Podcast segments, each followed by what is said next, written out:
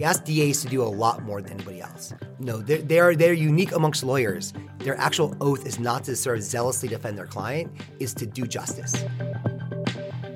Hi, I'm Matthew Watkins, and you're listening to the New Thinking podcast from the Center for Court Innovation. How much responsibility do prosecutors bear for over incarceration? That's the question explored by my guest today, John Pfaff. John is a professor of law at Fordham University and the author in 2017 of Locked In The True Causes of Mass Incarceration and How to Achieve Real Reform. First among those true causes is the power of prosecutors, a power Pfaff contends is very nearly unchecked. Thanks in part to Pfaff's work, the debate over prosecutors is now very much front and center. But what would real reform look like? How much can we realistically expect from reformist DAs? Today's discussion is the first in a planned series on the power of prosecutors, and it's hard to think of anyone better to start us off than John Pfaff. John, thanks so much for joining me today. Thank you so much. So, I wanted to start with the title of your book. Um, for me, I, th- I think locked in has two meanings. One is that the U.S. is locked into this mass incarceration model, but also your view that well meaning criminal justice reformers are also locked into a mistaken series of assumptions about what's driving that model. So, to start us off, could you talk a little bit about what you call the standard story? So, the standard story is, is a term I use to refer to views on what causes prison growth that aren't wrong. They're, they're all legitimate concerns, but we emphasize them at the expense of things that matter more. Uh, so, you know, one thing we talk all the time about, you know, are long sentences. People sort of spending rotting away in prison for decades and decades, and people spend far more time in prison here per admission than most other you know, Western countries. But you know, the median time in prison for a nonviolent crime is about one year, and for violent crime is about four years. And you know, murder, people convicted of murder, they are spending 10, 20, 15 years. But those long sentences, those really long ones, are almost all entirely murder. What's really driven this is a rise in admissions. More and more people being sent to prison in the first place. And that's controlled almost entirely by the prosecutor the data in my book I look at is from sort of the 1990s and the 2000s, which is this period when when crime is falling but prison keeps going up. And so we see is that there are actually fewer and fewer arrests being made over this time, especially arrests if you exclude marijuana cases, which never go to prison. The number of arrests is dropping. And the number of people being admitted to prison is going up. So you have fewer and fewer people entering the system and more people going to prison. And the only thing that really seems to change to explain that is the chance that an arrest turns into a felony case. Right? What's the chance that the prosecutor decides, you know what, I've got this guy, he's been arrested, I'm going to file felony charges against him. And a felony charge is kind of charge that carries a prison sentence. Um, and so the, the, chance of going to prison doesn't change. The amount of time spent in prison doesn't change. But the fact you get charged in the first place, that's the big shift. And that's entirely within almost a completely unreviewable discretion of prosecutors. They can charge, not charge. You can't appeal their decision not to charge. It's entirely their responsibility and yet we kind of ignored them in the, the reform debate. Right? We talk all about long sentences, we try to change what the statutes say, um, but no one looks at prosecutors. You know, the other standard, another standard story part, we talk a lot about the war on drugs, people mm-hmm. going to prison for drugs. Um, in fact, most Americans think about half of all people in prison are there for drugs. It's 15% and falling. Over half of all people in prison are there for violence.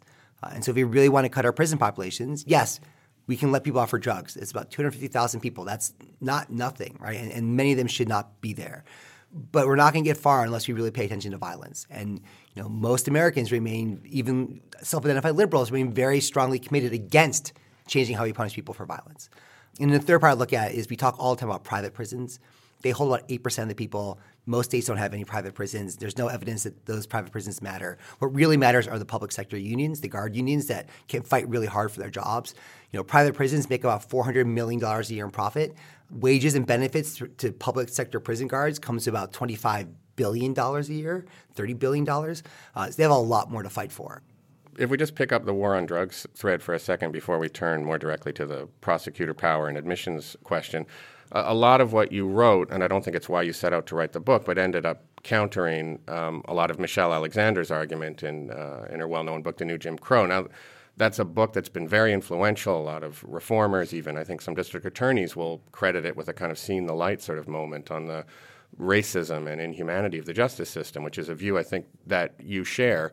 But at the same time, was it difficult for you to end up sort of publicly identified with this position as the person questioning Michelle Alexander in a sense? I mean, I didn't find it difficult. I think sometimes we get painted a little too diametrically opposite. Right? I think you're right that I disagree with the emphasis she places on the war on drugs, but I think her overall view about the way race operates matters. I, I also disagree a little bit about how sort of centralized she views it. Right? She sort of views it as this top-down effort to control populations, and that and our willingness to control black populations certainly plays a huge role in this. Um, but to me, I'm much more interested in trying to explore the way we sort of our system sort of cobbled together, and, and we call this we call it a criminal justice system, but it's not. Yeah, it's, it's very hard to find a noun to describe the system. Of yeah, three thousand. I, I make my right three thousand, but even worse than that, right? Because it's it's seventeen thousand city police departments, it's 3,000, 2,500 county DA offices, it's fifty state legislators, it's fifty governors, it's pro boards, it's, it's state, local, county, and they're all assembled in this chaotic, incoherent kind of way. And many of these imperfections work to allow incredibly race to play an incredibly powerful role in sort of a, a bottom up kind of way rather than sort of top down. So I think oftentimes we're sort of examining the same issue from sort of more complementary directions. And, and I will say, in, in defense of the new Jim Crow, that prison reform had to start with the drug offense. Sometimes people say, you know, the prison U.S. prison population exploded to these heights, but it didn't explode it grew steadily in this small amount every single year, but it grew relentlessly for nearly four decades, right? It starts growing in 1972, and it doesn't turn down until 2010. And you're not going to stop that, like just slow, steady, relentless momentum on a dime. And you're not going to start it with the, you know, John Pfaff let murders out of prison early bill, right? You got to start somewhere, and somewhere to start was was drugs. They are the, they are the most appealing case. It allows you to say, look, this doesn't make sense. And look at look at how race is operating in a way that I think will bring liberals and conservatives together to address it, right? Because they're all willing to consider maybe this is being done incorrectly. So, well, perhaps she should have started off by saying drugs is the biggest driver because numerically it's just not. You know, to say let's look at sort of the role drugs have played and what to do, I think is where it had to start there. My concern is that we're now a good decade into reform and we're still just debating the low level nonviolent drug offender and we're stuck in this rut and we're only slowly beginning to address issues of, of punishing those who commit acts of violence differently. And the fact is, from a public safety point of view, prison is not the way to stop violence, right? There are other things. It's not like I'm saying, hey, let's just have more violence and fewer prisoners. I'm saying we could have both fewer people in prison for violence and less violence, in part by using the money we're not spending on prisons to fund things that work.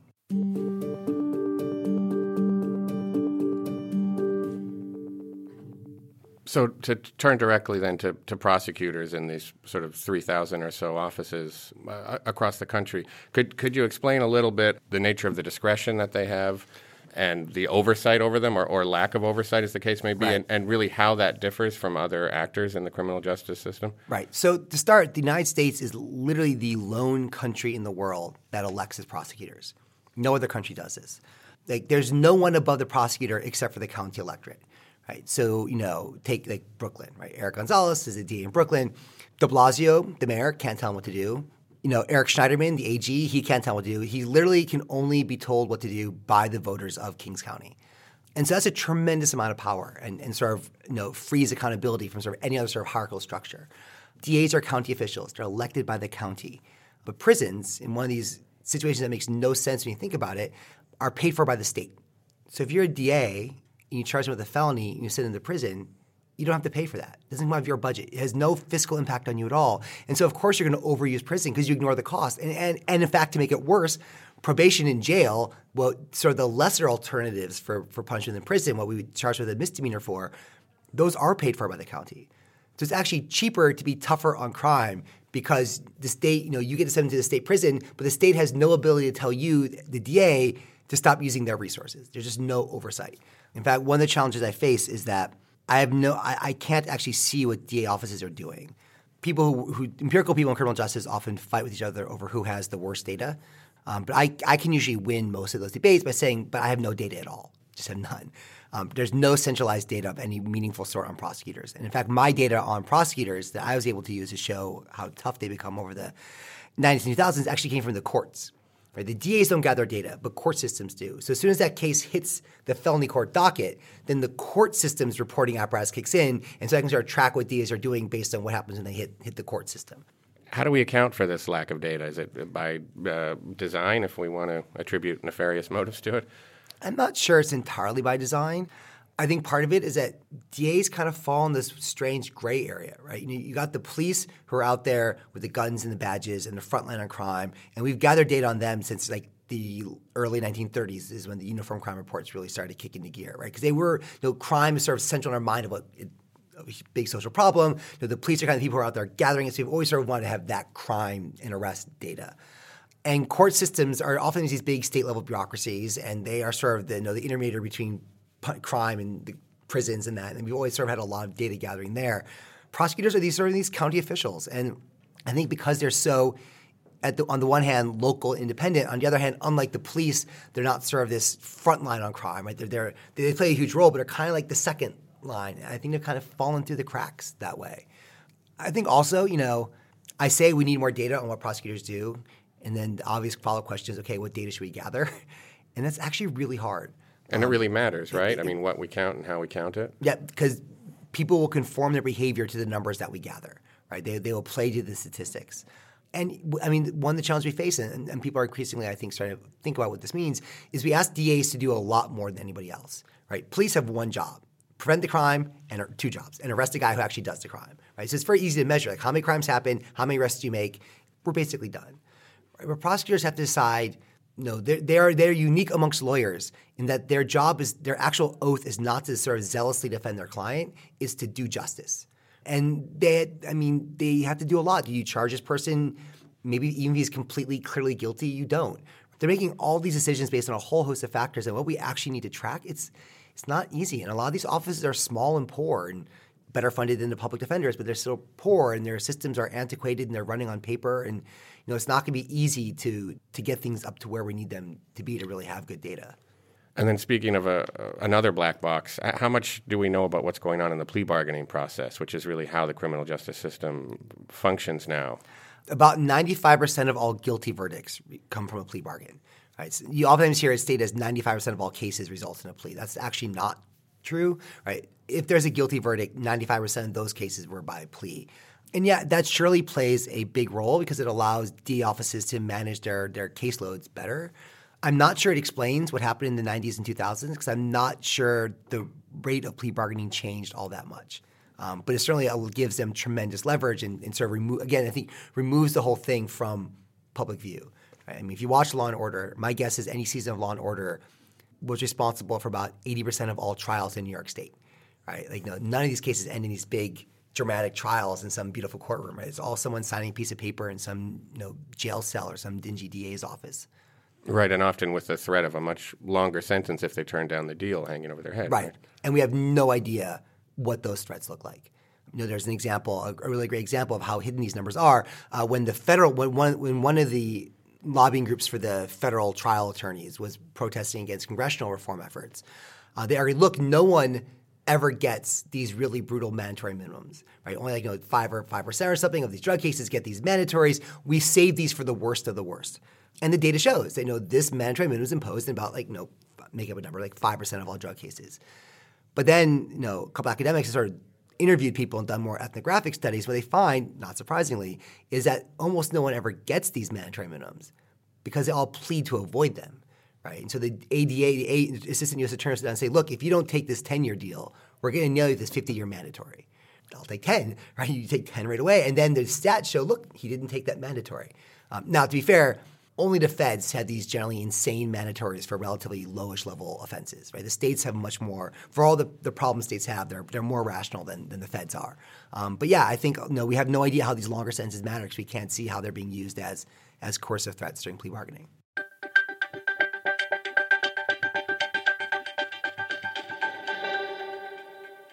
So, uh, how do we then change the the incentives for prosecutors? I mean, it strikes me that prosecutors, I mean, in some ways, their role is to be the fox guarding the henhouse.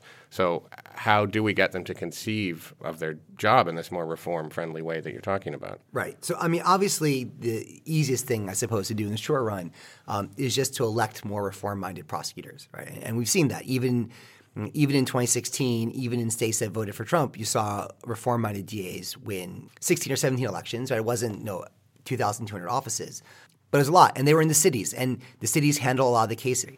That's a promising start. At the same time, I think it highlights a growing divide in criminal justice that's not getting enough attention these days, which is a growing urban non urban split. We talk about sort of how, how the U.S. incarceration has declined, and that's not really true. I mean, to start off, about 60% of the drop is just California alone and there's lessons for prosecutors there too. Um, but once you move beyond California, almost all the drop is in urban counties. Urban counties are sending fewer and fewer people to prison. Rural counties are actually sending more and more people to prison. The, small, the smallest counties are saying are still becoming increasingly aggressive. And I think that's because they're they are electing DAs who are aggressive, and they're electing DAs who are aggressive because the voters are aggressive. Right? And so this idea hey, let's uh, let's let's vote in reform-minded DAs that works in increasingly blue, increasingly progressive cities. Right? So reform-minded DAs is the way to start, but it's not a panacea, especially once you move outside of cities. And I think the other thing we should think about doing also, the final big idea I've become a big fan of, are guidelines for prosecutors. So in New Jersey, New Jersey alone amongst this, and again, once again, another product of a long-running 20-year bitter battle in, in the court system.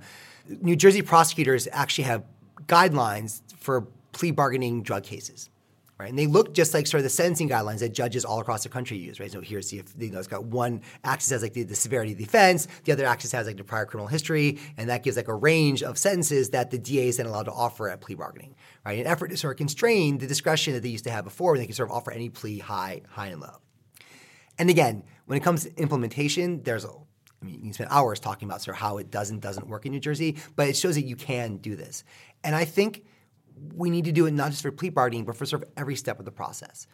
Adam Foss, who's a former prosecutor from Boston, has this TED talk about sort of one of his early experiences. He tells a story when he's like a second year prosecutor. This kid comes in who stole a bunch of computers from some nearby, you know, Best Buy or something. And here he is, this two years out of law school, almost no oversight, and he can kind of do anything he wants with this kid. And he, what he decides to do is to basically not charge him, but to walk him back to the Best Buy, sit down with the manager, and work out some sort of plan. Like you'll give these computers back, you'll do this for him, and in exchange for this, if you don't, if you do all these things, I won't charge you. On the fly, second year out of law school, just comes up with this. And then several years later, he's at a party, and some kid comes up to him and says, "You might not remember me, but like I'm that kid, and I have a management position at a bank. And if I had a criminal record, I never could have gotten this. Right? You basically saved my future by choosing to do this."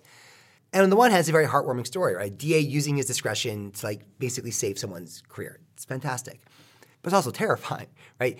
DAs aren't trained to make the kinds of policy decisions we're asking them to make. Right? We're saying, decide with this kid quickly what's the right thing to do from a public safety perspective. And that's a really hard that's a really hard thing for someone with time and training to do, much less someone without the training under intense time pressure. And so I think we need to start developing much more rigorous of guidelines for every step. Do you charge? Do you dismiss? Do you divert? This is a felony. This is a misdemeanor. These are all decisions that have huge import. And you know, basically, we just sort of tell DAs trust your intuition and these cases you read in law school, and that's just not the right way to run something that's so impactful. Yeah, I mean, it seems to me that Foss is arguing for a much uh, more holistic approach, in a sense, from a prosecutor, or it's certainly a greatly expanded role. Right. I mean, I recently read a paper advocating that prosecutors get much more involved in the reentry process and in preventing recidivism. But I mean, what do we say to people who will counter that's just that's just not the proper job. That's not the lane of a prosecutor. I mean, I guess my response would be to just disagree with their initial proposition, right? Why is this not the lane of the prosecutor? The prosecutor's job is to do justice and to advance public safety. Almost everyone's coming out of prison. So if you don't think about that when you send them to prison, you're not actually making things better, right? And there's plenty of evidence coming out. Uh, there's a great paper re- written about two years ago by an economist that shows that every extra month spent in prison increases the risk of recidivism. And he finds that the risk of reoffending basically wipes out all the gains you get from incapacitating them while they're in prison. So there's no, you know, so, so you lock people up and they come out, you've actually made it so they behave, their, you know, their, their ability to, to sort of conform is even weaker. And then all the gains you get from locking them up are wiped out by the, the, the, subsequent greater rates of reoffending, right? How is it not the prosecutor's responsibility to, to think about that? Right? No, like this is what the job is. It's about managing public safety in an incredibly powerful kind of way. And if you don't have the skills and the training or the tools to do that job, then, then the problem isn't with the job description. The problem is with sort of how we're setting them up and who we're bringing in to do to do the job. Are, are you concerned talking about this new breed of uh, reform-minded DAs that that maybe some people are placing outsized hopes in, in what they're going to be able to accomplish? Yeah, we realize that DAs are only one part of a very complex system, and they have a lot of discretion, but other people do to resist them, right? So, so I know in Chicago, I don't, I, I can't remember all the exact details, but I know that in Chicago, for example, Kim Foxx has been pushing real the new the new reform DA elected in Chicago, Kim Foxx, has been pushing hard for bail reform. and to, and to use bail less. Um, but the judges are resisting that right? So her her ADAs are going in and saying like less bail, no bail, but of the judges are saying mm, no, I still want to give bail, right? Because they have their own elective incentives that they're concerned about at the same time. And so I think we are ignoring the amount of sort of political pressure they're going to face, the amount of legislative and judicial pressure they're going to face, and. I think they can do a tremendous amount, and I'm very excited about the, about the opportunities they, they bring. But I think we need to be careful not to put too much burden on them and then just to return to what I, I, think is the area that's most resistant to reform, which is this question of violence, um, which is something you write, I think, pretty movingly about in, in your book. I mean, uh, for a book that's mostly a, a data driven yes. argument, you, you make a pretty impassioned case that we need to uh, not only reconceive how we think about dealing with violent offenses, but actually how we think about people who commit these violent offenses. Now, a, a, lot of our work here at the Center for Court Innovation focuses on alternatives to incarceration for nonviolent offenses. That's not the exclusive focus of our work, but that's a good, a good part of it. And that means working with prosecutors to expand um, their options, trying to get them to use those options. And I think some people here might say, to your point about violence, look, we're making incremental change here. We, we can't force prosecutors to leap to a place that they're not prepared to go. Are those people wrong? They're not wrong, but my concern is that at some point that incrementalism creates a rut you can't get out of. Right? So no, the, the, the number, the sort of the result that, that troubles me, and this was came from a survey that was published right as a book just before my book came out. So what my editors wouldn't let me destroy all the page counts to, to work it in. But Vox did a survey about 3,000 people asking them about criminal justice reform issues. And one question they asked was, you know, do you think a majority of people in prison are there for drugs? And they broke it down by liberal, moderate, and conservative, and a solid majority of all three said yes. So ill-informed. But that's fixable. The troubling question was, the really troubling question for me was, for someone who's been convicted of violence but poses little to no risk of reoffending, are you willing to punish that person less now than we currently do? 70% of conservatives, 65% of moderates, and 60% of liberals said no. We, we've, we've told the story of like the low level nonviolent drug offender who fills up our prisons, who needs to be diverted. We've told that story so much that we've convinced the public that we can really make huge, deep cuts just by targeting on, on, on the easy to address population. And so, yes, there's something to be said for getting those people out of prison, right? We need alternatives for them. But if we keep emphasizing that we're not going to get further right? And the politics of it definitely change for prosecutors. And unless we figure out some way to push them, they will never embrace that kind of change, right? Because it is the violent case that is going to be the one that blows up on them, right? You know, if someone's convicted of a low level weed case, you bail them out, he commits murder on bail. It's easier to say, yeah, you know, that's awful, but it's a low level weed case. Like, we, how could you expect me to see this coming? If the person's an arsonist and you bail, let him give, no, have bail reform, he comes out and he commits ine- inevitable murder, that's the case that's going to hurt. And so, if the extent the DAs can avoid this, they will. You know, and I, I you know, at a recent town hall, Eric Gonzalez said, like, I'm willing to embrace bail, like, comprehensive bail reform, but I need you to promise me that when that one case inevitably goes south on us, you'll stand by me, right? They're not going to kick me out for that one Willie Horton bad failure. And so, yes, we need to get you know focus on these low level cases, but we but we're not going to there's like a discontinuous jump up to violence and we're not going to incrementally work our way to violence. If we really want to get to violent we have to at some point say okay we're shifting from this to that and this requires different rhetoric a different politics a different kind of pressure a different perhaps even different kinds of approaches not necessarily because the ones that work on nonviolent crimes can't work on violent crimes but just because we have to approach them in a different kind of way because of the politics of violence.